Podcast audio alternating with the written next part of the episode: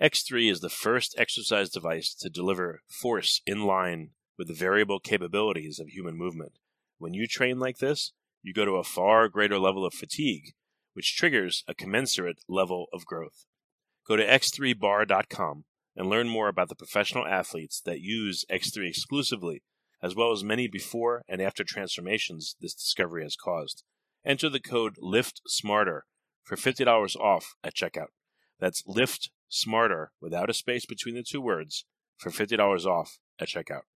Forget frequently asked questions, common sense, common knowledge, or Google. How about advice from a real genius? 95% of people in any profession are good enough to be qualified and licensed. 5% go above and beyond. They become very good at what they do, but only 0.1%. Are real geniuses. Richard Jacobs has made it his life's mission to find them for you. He hunts down and interviews geniuses in every field: sleep science, cancer, stem cells, ketogenic diets, and more. Here come the geniuses. This is the Finding Genius Podcast with Richard Jacobs. Hello, this is Richard Jacobs with the Finding Genius Podcast, now part of the Finding Genius Foundation. I have John Jackwish. He's a scientist, inventor, and a Wall Street Journal bestselling author. We're going to talk about his main premise that weightlifting is a waste of time. He's the author of a book, same name. Weightlifting is a waste of time, so is cardio, and there's a better way to have the body you want. So, John, thank you for coming. Hey, Richard, thanks for having me.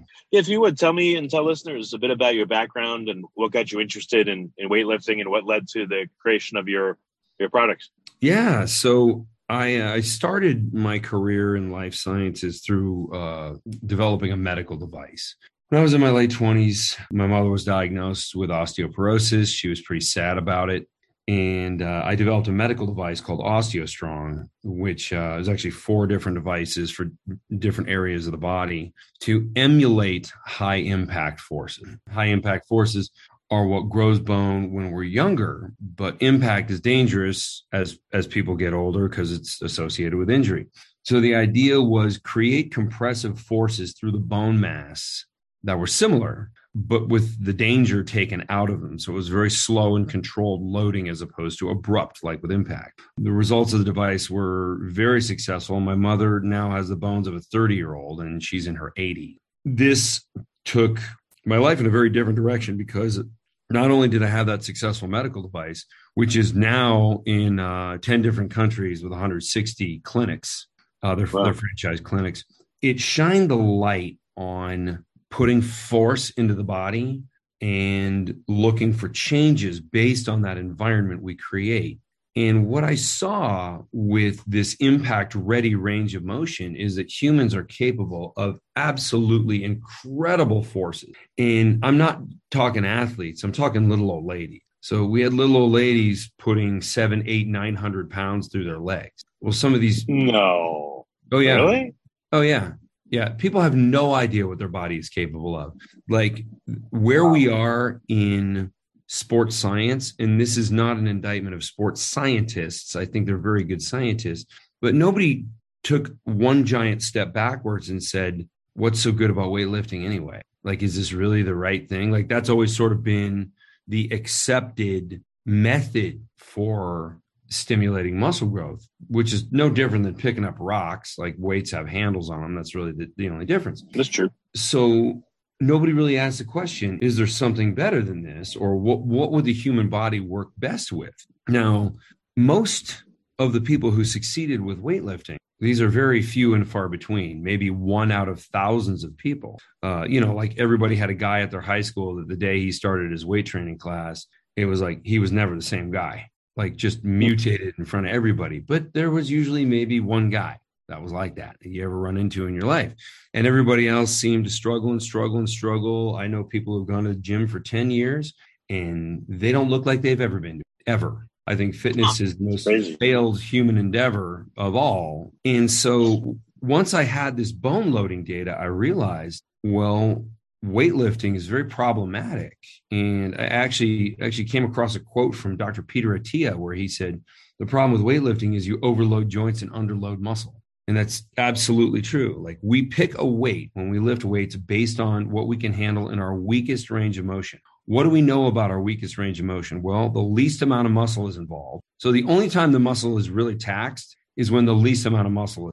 And then at the same time, that's where the majority of the joint damage happens. There's not enough evidence on this, but one might be able to say that's where all joint damage happens. So it just got me to a point where I thought, wow, what we need to do is focus on variable resistance. Now, people have realized that there is such a thing as variable resistance. And so they would add bands to weights or just do workouts with just bands, and nothing really worked. And the problem was they didn't have a way to manage the variable resistance, and they had no idea of what ratio of variance was proper. But I had that information out of my own study, the development of my product and the clinical trial that happened in London. We did it at University of East London.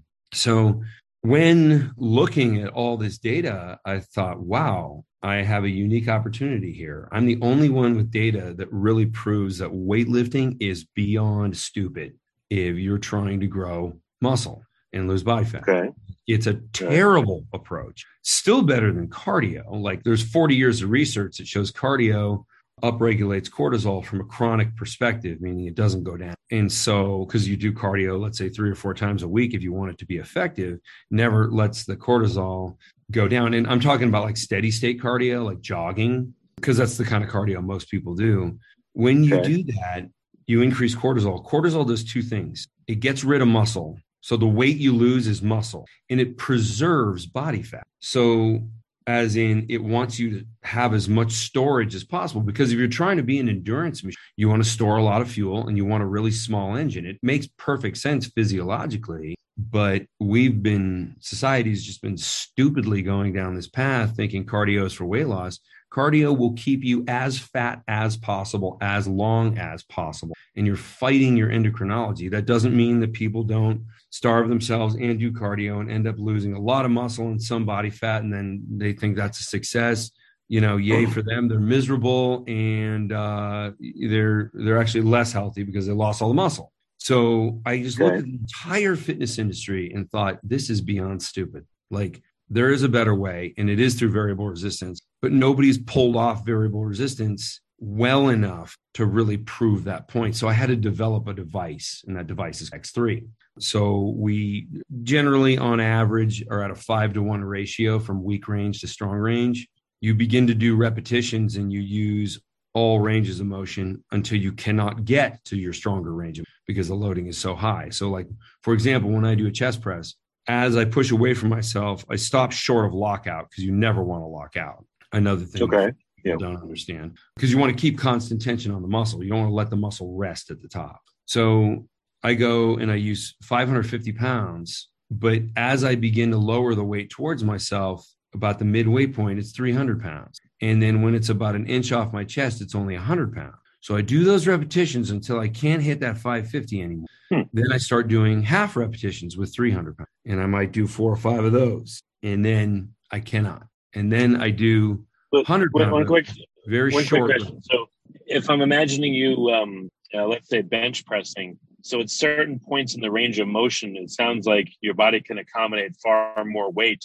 You're 7 times stronger in your stronger range of motion than you are in your weaker range. Okay, interesting. So when you exercise with greater force, you trigger greater gains. Shown in 16 out of 16 studies, variable resistance grows muscle faster than weights alone. Go to x3bar.com and learn more about the professional athletes that use X3 exclusively, as well as many before and after transformations this discovery has caused. Enter the code LIFTSMARTER for $50 off at checkout. That's LIFTSMARTER without a space between the 2 words for $50 off at checkout. Thank you. So you have a system where the weight dynamically increases or decreases depending on where you're at in the range of motion? Correct. That's cool. Okay. Keep going, please. Yeah. And I mean, it's really simple and elegant. It's done with very heavy latex banding. Now, if you and it comes with a bar and a plate to stand on. If you tried to use the product without the bar and the plate, you'd probably break your wrists and ankles, because these are the kinds of forces that you can't just grab onto a band, because a band will twist your wrist. Like, do you want your wrist twisted when you're holding 500 pounds? Definitely not. Same thing with the ankle. It only takes 7 pounds of lateral force to break an ankle. Ask anyone in the NFL. They'll tell you all about it. you know, you can't just stand on a band and do a deadlift of any significance. So like when you see people working out with just bands, they're not doing anything. They'll never stimulate any growth at all because they can't get heavy enough without hurting their joints. And of course, if they start hurting their joints, then they're out of commission long-term. Okay. Right. So all three things are required: a second ground to stand on, which we saw with a metal plate, that the bands move freely underneath. And this keeps your ankle straight. And then there's the bar, which has a swivel inside of it, like an Olympic bar. So your wrist is always neutral and protected. And you have that bar to grab onto so that you can deliver the maximum amount of force. And once people start training like this, muscular growth, provided they have the proper amount of protein in their diet. By the way, protein is the only thing that counts. The idea, you know, that you need more calories, you see that all the time.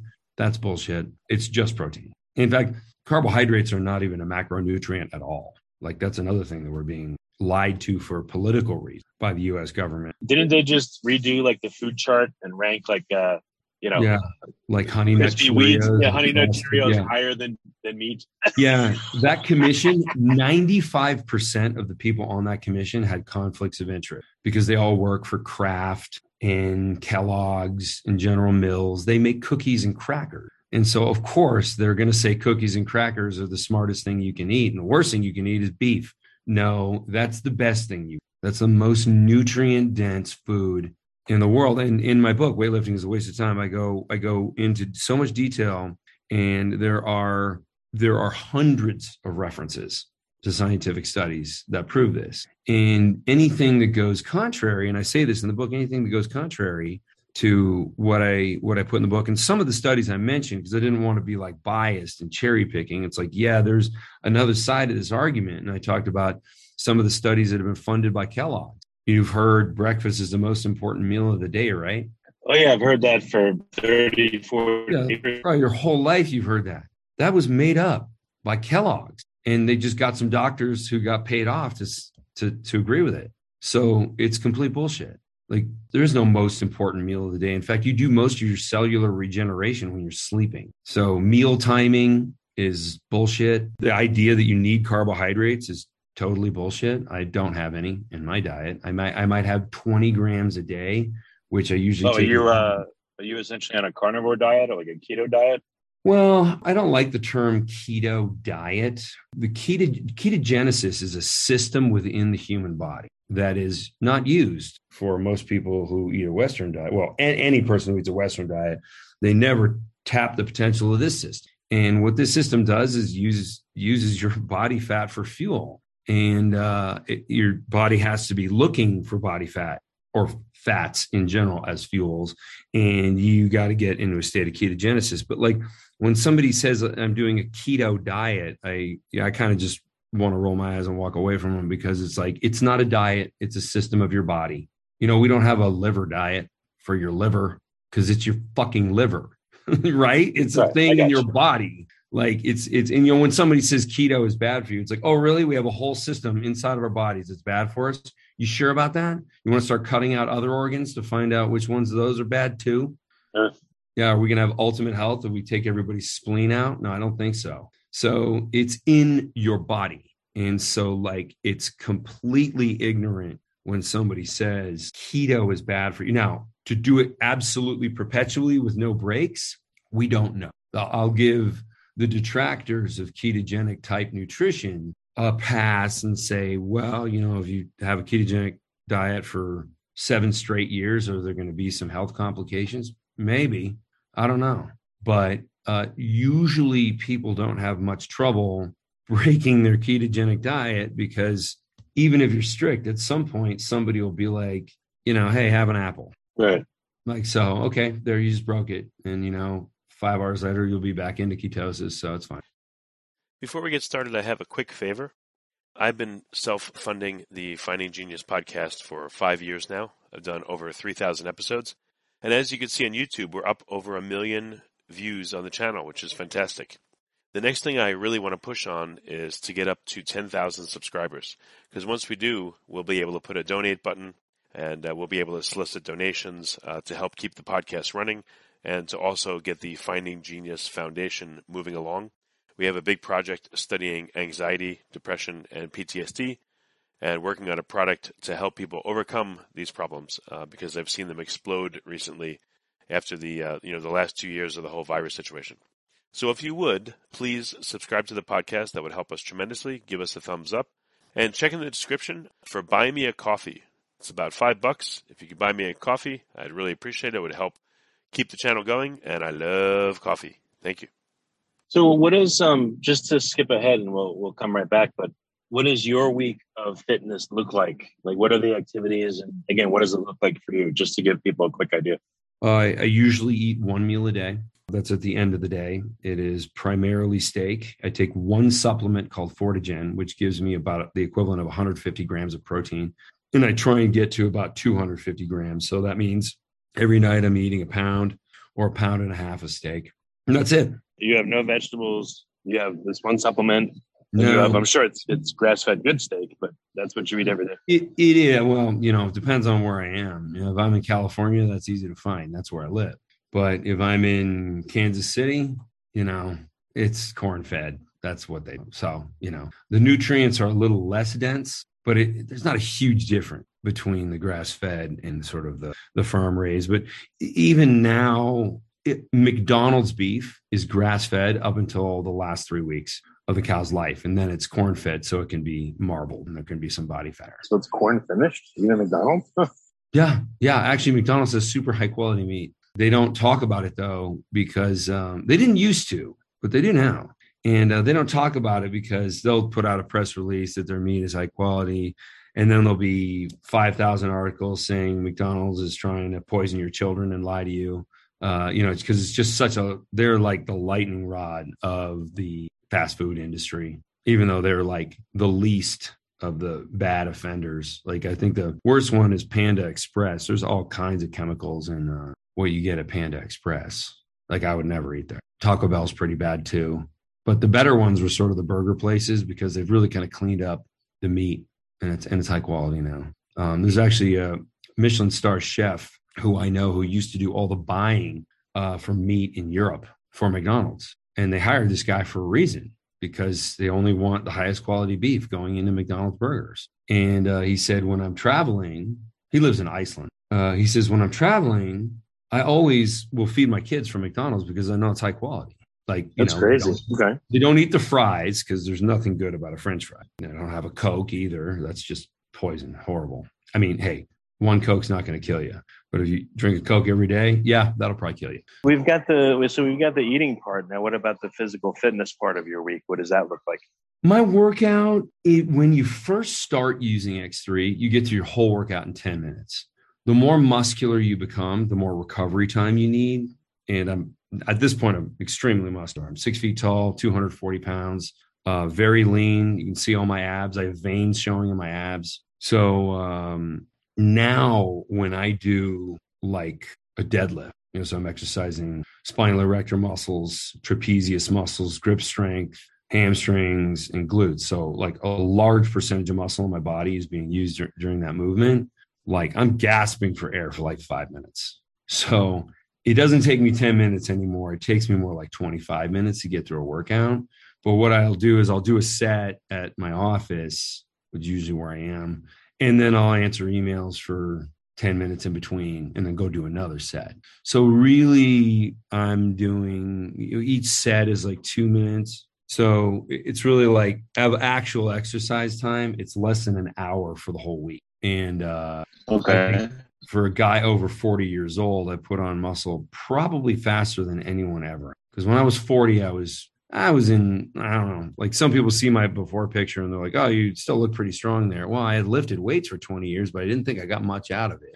And you should joke and tell people you're 150, now. They'd be like, oh my God. Well, 150 years old?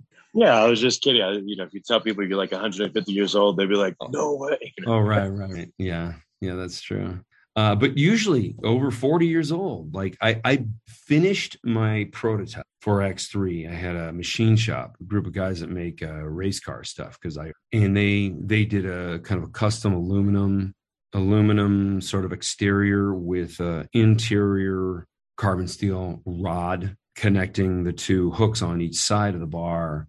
And it was funny, I spent $2,000 on this bar and the plate that you stand on. And I started using it, and then I started using it with some friends. I kind of traveled all over the place, just showing some influential people that I knew that I'm going to be coming out with this product. And I just got patents granted on these things. And they would ask me, well, how much was your prototype to build? And I said, $2,000. And they immediately said, if I give you $2,000, will you make me one? Because they didn't want to wait for the production product. They were so excited about it. And immediately, these are some of the most influential people in the world. Immediately, I was like, they're willing to pay $2,000 for something I'm going to charge $500 for? Huh, I think I got a real business here. And sure enough, launched the product. Our launch was actually on the Dave Asprey podcast, the Bulletproof podcast. Mm-hmm. I know Dave Asprey. Yeah. And so it was phenomenal. And it's just been super successful ever since. One thing we had to pivot from, though, and I think your fans will appreciate this. Originally, I was just going to target a kind of a standard fitness audience. And fitness, people who follow fitness is not like scuba diving. Like scuba diving is a sport where if you're dumb, you're dead. So generally, you won't even get certified to scuba dive if you can't understand some simple concepts. Unfortunately, with fitness, there's very little understanding of anything, and people sort of jump right into it, which is part of the reason why the fitness industry is credited for injuring a lot of people. So very quickly, I realized that these people weren't going to be able to understand a new concept. They're just, and there's a lot of research on this, like what kind of people can understand a new concept? Well, pretty intelligent one. And the fitness industry is kind of full of people who aren't so smart. And I'm talking the fans and the people who work in it. The industry is primarily focused on selling memberships. No, you never heard of a gym membership that's based on results, right? Like you pay the gym for every 10 pounds you lose. No, you just pay for, a monthly or whatever it is. Yeah. Right. And the reason they don't do results based is because 99.9% of people never see any result at all. So I'm sure somebody who's been going to a gym for 10 years and they don't look any different, probably worse. Well, I know far more people that just sign up but don't go at all. So, I don't know what percentage actually go. See, they're still going to get results, right? After X3 came out, I really feel differently about human behavior. And people aren't skipping X because they see results immediately. Like you do it and you look in the mirror the next day and you look a little different. And you do it again, you look in the mirror the next day and you look a little different. The reason people quit is because they go however many times they go and they're like, I don't see shit. And so it's just, it's very, very demotivating, whereas that's not what happens. So what is it like to do an X3 workout? Literally, what are you doing and what is it like? And you have to be at a high level of fitness to even start it. Otherwise, you'll hurt yourself. Some questions. Anyone can do it. We have people in their 90s that do it. So, the loading, you can change. You don't have to be fit at all. Most people who start are, we pivoted. That was kind of the end of that story. We pivoted from a fitness audience to a busy professional type audience, people who value their time because it's quick. The body doesn't need a lot of time to stimulate. It needs a lot of time to build. So you stimulate and then you stay away from that muscle group for 48 hours. So there's 6 workouts per week, but it's alternating sort of workout A and workout B. That's finishes up what my week looks like. But the people who are making progress are at all different levels of fitness. Now, the entire Miami Heat basketball team only uses X3. They endorse the book. Their endorsement is on the back cover. The foreword was written by Forrest Griffin. He has a lot of UFC fighters because he's in charge of the UFC Training Institute. And so newer fighters assigned with the UFC, they got to check with him and explain what they're doing with their training.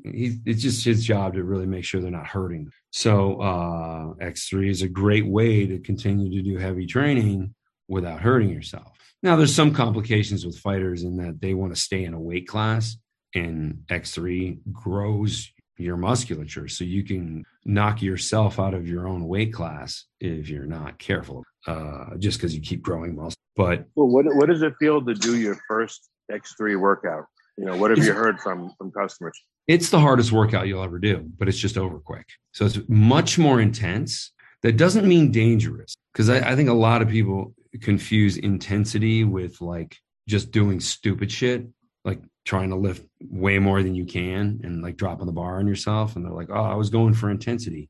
No, you're just an idiot. There's strategies for intensity. So when we use variable resistance, that is the best strategy to get the heaviest load through the muscle, trigger the most growth, and have the least risk of injury. And so that's how they apply it. And like I said, it's a very hard workout experience, but as soon as it's over, you're never in any danger.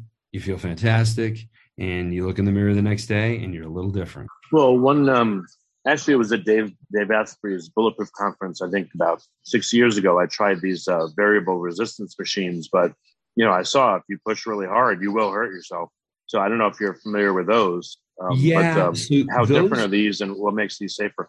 So all of the load that is put on your body is created by yourself. So it's a slow and controlled motion. So you're not going to be able, you have a process in your body called neural inhibition, meaning your central nervous system will stop you from contracting a muscle if that contraction is going to create an injury in a joint, or just the same kind of reflex where you put your hand near a stove that's on and you don't realize it's on, like your hand just snaps back because it's beginning to be burned. So neural inhibition is what controls how much force you can or cannot withstand at any given point. I know the machines you're talking about, they used motors to try and predict what kind of load somebody could handle or couldn't handle. Well, they're not going to be right for everybody because everyone's biomechanics are a little bit different. Everyone has a different tendon insertion point for every muscle. And coincidentally, that's the genetic difference between why people gain muscle so easily and why people don't. But ultimately, this is your own force that you create, which cannot hurt you if you use it properly. So for someone, again, that hasn't worked out, let's say in X number of years, is their first session going to just like clean their clock and they'll just be totally exhausted, or what will they be like versus someone that has been training just not in the optimal way?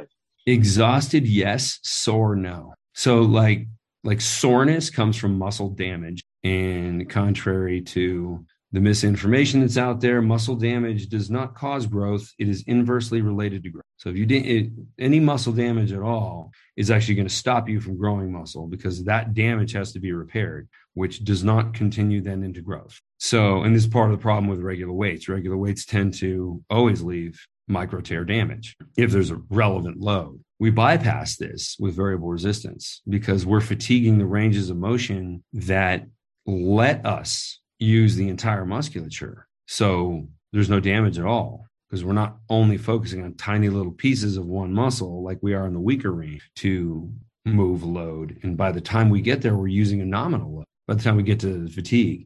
So the complete fatigue, the last couple repetitions, you're dealing with such a light weight that it would be nominal to you at any other given moment. But at that moment, when you've exhausted the majority of the muscular tissue, then you're just exhausting the balance that's left. So you're fatiguing the entire musculature, which is something you can never, ever do with a weight. So it sounds like you're squeezing the last bits of toothpaste out of the tube in a way. Yeah. Whereas like regular weightlifting is just getting a drop of toothpaste out of it. We get all. I mean, do you see people get discouraged because the initial workout's so exhausting, or no? Are they happy, or what do they say? They feel tired, but they feel really satisfied. Like, wow, I didn't think like I would be so exhausted by just some heavy bands and a bar and a plate. But then over time, they just look completely different. Our before and after pictures are incredible. Like it's people like you can recognize them, but they just look like completely different level of fitness. They go from looking like usually a sort of a skinny guy or an overweight guy to looking like, you know, somebody that was in the movie Troy, like really good shape, lean. Now, not everybody has the genetics to be big, you know, real big, like 250 pounds of muscular. Like I've been trying to get there for a while. I think I've kind of hit my genetic limit at 240, but still at 240, I walk into NFL locker rooms because I work with 40 different NFL players. And the guys that don't recognize me, they're like, oh, who do you play for? And I'm like, no, dude. First of all, I'm 45. Second of all, I'm a scientist, not a football player. And they just don't know. They can't tell what age I'm at. And they can't, because like if you look at my body, it doesn't reconcile with the number 45 years old.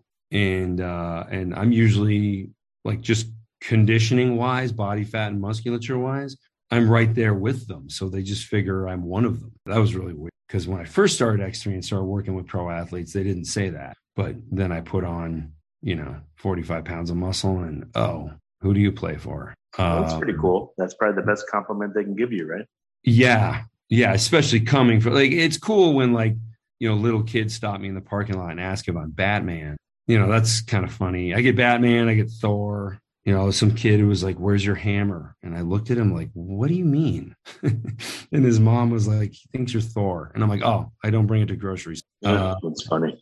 Yeah, it is funny. Well, it feels great. I mean, most family guys, the greatest thing that you could ever do for them is help them restructure their body so that their kid looks at them and thinks my dad's a superhero. Yeah, that's really cool. It's a good aspirational thing for kids to see that, Yeah. And then, of course, the kid wants to be fit, too. So where does this take place? Do people have to go to a specialized gym that has the X3 equipment? No, do they it's buy it themselves? No, I'm planning on putting all gyms out. I just think they're terrible places, especially, during the pandemic, politicians got almost everything wrong. But the only thing they got right was gyms, in that they are hives of spreading bacteria and viruses. There are 40,000 times the amount of bacteria, pathogens, and viruses on the average dumbbell rack compared to the average public toilet seat. That was a clinical study that was done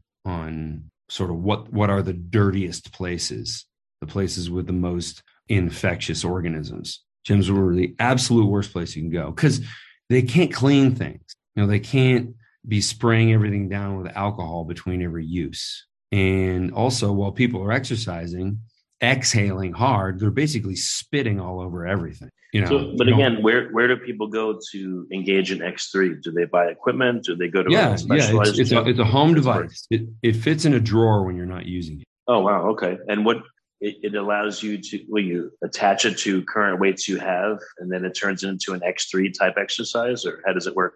No, you don't need weights at all. It contains all the force that you'll ever need. So the heaviest band goes a little beyond 700 pounds. Then the next heaviest is 350. And then the next heaviest is, it depends on which exercise you're doing. But ultimately you can work every muscle in the body to the most extreme degree, whether you're an elite athlete or a high school kid or just a guy who's, in his 40s and wants to get in shape. So what does a day one protocol look like? What would my first, let's say I get it from you, I got it at home, I open it up. What's my first workout look like? What are some of the specific exercises, let's say? So you would do the first workout A is pushing muscles. So you would do chest press, tricep press. You would do quadriceps, squats, and calf raises. And then the next day, you would do deadlift, bent row. So a kind of a lat type exercise, latissimus dorsi, the sort of sides of your back, bicep curl, and overhead press. Actually, I'm sorry. You do that's the one discrepancy I have on those 2 days. You'd actually do the calf raise on that day. You do the overhead press on the pushing. I mean, calves are a pushing exercise, but we put them on the pull day because you have more pushing muscles in your body. But the pulling ones are especially dense and especially exhaust you. Okay. So is it 2 different workouts a week repeated? Yeah. That's it. 3 times each, or what is it? Or is it 3 different workouts repeated twice? Or 2 different workouts repeated 3 times each on alternating days. And do the workouts change over time, or are you still doing the same thing each time you work out? Good question. There's a couple things that do change. You start off doing a regular squat with 2 legs, but your lower body works much better when you work 1 leg at a time. Functionally, the only thing you do on 2 legs is stop. But when you're propelling yourself forward, it's 1 leg at a time. And exercising 1 leg at a time, 1 quadricep, 1 glute, you're looking at 2 of the larger muscles in the entire body. Why divide all that energy, the energy of your lungs, the energy of your heart, getting oxygenated blood there and recovering it? You don't want 2 sets of quadriceps or, both quads and both glutes to be worked when you can instead work 1 leg at a time and take all the resources of the body and just put them into one of the quadriceps and one of the glutes. So, because then there's going to be more fatigue and more growth potential. So you kind of graduate from the two-leg squat. And I think it's at like week 5 where you switch over to the, and we have all this in video, the whole program. So you kind of graduate to the single leg squat. You keep doing that and you never go back. So what do average results in look like? And in what average time period? I've seen people put on 20 pounds of muscle in 6 months. And these are natural athletes.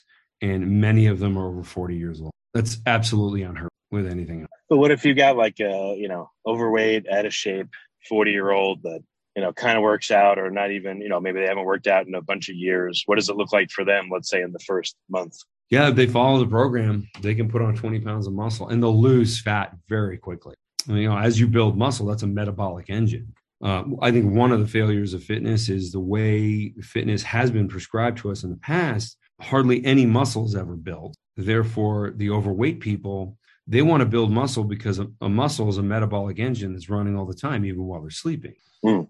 So they can eat more calories and their body's going to be more efficient about managing them. So you build muscle and you're losing weight, you're losing body fat, whether you like it or not, because you burn more. So that never really worked before because people just didn't gain any muscle. But now with X3, they gain a lot of muscle. And provided they monitor their nutrition, keep their carbohydrates low and protein to 1 gram per pound of body weight, they grow. And it's not like weight training where it's like 1 out of 1,000 people grow or 1 out of 10,000. It's like everyone. Mm. Okay. Well, very good. How can people find out more about X3 and, you know, order the system and get their questions answered? Where can they go? Sure. There's the product's website is x3bar.com. My website is drj.com, D-O-C-T-O-R, the letter J.com. The reason it's not my last name is because, as we discussed before the show, my last name is a pain in the ass. Just about everybody spells it wrong. So just drj.com. Okay. Yeah. And they can find X3 and like the protein supplement I take. It's made of bacterial fermentation. It's very unique. It's a reappropriated cancer treatment. Yeah, it was as many clinical trials for the purpose of stopping muscle wasting during chemo and radiation. And, okay. Yeah. Now I'm using it to help people gain as much muscle as possible. And just generally, I think it's a great health decision. It forces you to have lower calorie intake. I think a lot of people foolishly summarize weight loss as all you have to do is have a calorie deficit. Yeah, well, we've been saying that for 70 years and everybody's fatter and sicker than ever. You know, I mean, it's just like that is a simpleton's view. There's many more aspects, like what hormones get triggered when you eat what. So, but ultimately, you do need to take in less calories than you use. But there's methods of doing that. So like if you space meals further apart, you'll do better. If you even dry fast, like Muslims do during Ramadan, like that has produced amazing fat loss. There's great studies on that. There's a German study and a Greek study that basically had the same result where people were losing more than 2 pounds of body fat per day with dry fasting. And, you know, normally you can't lose more than a half a pound with a very aggressive calorie cutting program. And that just leaves you angry. It's funny, when you eat nothing, you're not hungry. When you eat a little, you're real hungry. What do you think your physique would be like if you didn't eat the way you eat, but you used X3? If you ate, you know, not necessarily a crap diet, but just an okay one. You know, it sounds like you mean like I ate all the required protein, but I still ate like a standard American diet, like burgers, fries. Well, yeah, well, I'll ask you two ways. Yeah, if you ate a standard American diet, but still did X3, or if you ate pretty well, but not nearly as strict as you eat. And again, you used X3. What do you think your results would look like? If you get the minimum amount of protein and you just eat a lot of garbage along with it, I'd probably be big, strong, and a little pudgy. You know, I might be like 16, 18% body fat, but you know, now I'm more like 6% body. Right. Well, I'm just trying to tease apart, like, what do you think is from X3 and what do you think is from the way you eat? Like, you know, if you didn't do X3, but you ate as strict as you eat and you followed the same like dietary protocols, what do you think you would look like versus doing X3? I'd probably be a very slim guy. Let's see. I can do this calculation because I just would have gained no muscle, but I'd be lean. So, you know, I might be like 160 or 150 pounds, 6 feet tall, which is sickly looking, but I'd be thin. I'd be lean. I'd have a six pack, but you know, still like string bean arms. Okay. Yeah. I mean, X3 is really putting the muscle on, and the nutrition is designed so that you get enough protein. So like when I approach nutrition, a lot of people have a bias when they go to write a nutrition book, and about 2/3 of weightlifting is a waste of time is about nutrition. There's a lot of oversimplifications about nutrition, like abs are 80% made in the kitchen. You've heard that before. It's kind of stupid because you really only you have two things that you're giving your body. It's nutrition and it's exercise. And coincidentally, and this is how I landed on almost like a complete carnivore nutrition, is because the two greatest. So when it comes to nutrition research, there's so much conflicting stuff. Because, like I said, 95% of the people on the government's commission on nutrition work for like candy company and snack food and pharmaceutical companies that treat obesity. Do they want people to be healthy? Not really. They lose all their customers. So they behave in a way where they recommend, frosted mini wheats as one of the top healthiest foods you can eat. Yeah. And that's like anybody who's been paying attention to anything in nutrition knows that's just ludicrous. Well, if it's made with crickets, maybe it's good for you. I'm just kidding. Oh, they're going to start saying that because crickets are cheap. The reason we are being pushed towards carbohydrates is political. There's a group in this country that believes that whether we like it or not, we need to go socialist. Well, the government's in charge of feeding everybody. Do they want to spend 40 cents per day having you eat crickets and wheat grain and in seed oils? Or do they want to spend $20 per day feeding you steak? Well, it's the former, not the latter. Right. It's like the old movie, Soylent Green. If they could, they would probably like chop up people and reconstitute them into food for other people, like that movie. Yeah. I mean, that's a terrifying film, but we are at the point where they're making unhealthy recommendations and saying that that's healthy because that's what they want. That's what they want to pay for, as opposed to wanting to pay for people to actually be healthy. It's a shame, but that's where we are. And the snack food companies are thrilled to help. Well, very good, John. I don't want to take us too long. I'm sorry to, but I think we're ready to close out. Sure. So again, if you could just repeat, where can people go to start engaging and learning more and ordering X3 and delving into your book and all that? Where do they go? Go to x3bar.com and you can read all about the product and you can order the book from there. Like anyone who's skeptical, anyone who heard what I'm saying, and they're thinking, wow, that makes a lot of sense what he's saying, but I haven't heard any of this before. I'd like to read a little bit more about it. Read the book. The book has 260 pages, 250 clinical references. Like I back up absolutely everything I say with all kinds of research that was done by others. And I got an endorsement by Tony Robbins in his last book called Life. It was just featured in another book called Stay Off My Operating Table, talking about where cardiologists pointing out that a lot of these nutrition recommendations are absolutely killing people. And if you just eat the way I say people should eat, you would not have any cardiac problems. So it's good. Like people are coming around endorsing. And like I said, the Miami Heat. And I had a great paper that was published in Journal of Aeronautical Medicine. It's really like a NASA journal, and some NASA people were involved in that study. And it was very positive. Well, very good, John. Thank you so much for coming on the podcast. I appreciate it. Thanks, Richard. This was good. Remember, before you go, X3 is the device that will give you the body you want, one that your partner and your kids will admire you like you're a superhero. Go to x3bar.com and learn more about the professional athletes that use X3 exclusively, as well as many before and after transformations this discovery has caused.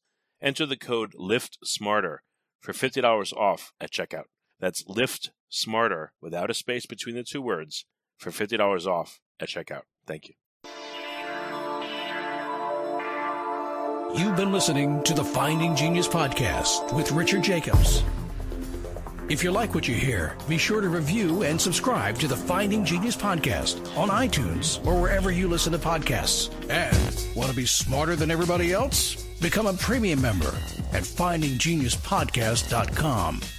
This podcast is for information only. No advice of any kind is being given. Any action you take or don't take as a result of listening is your sole responsibility. Consult professionals when advice is needed.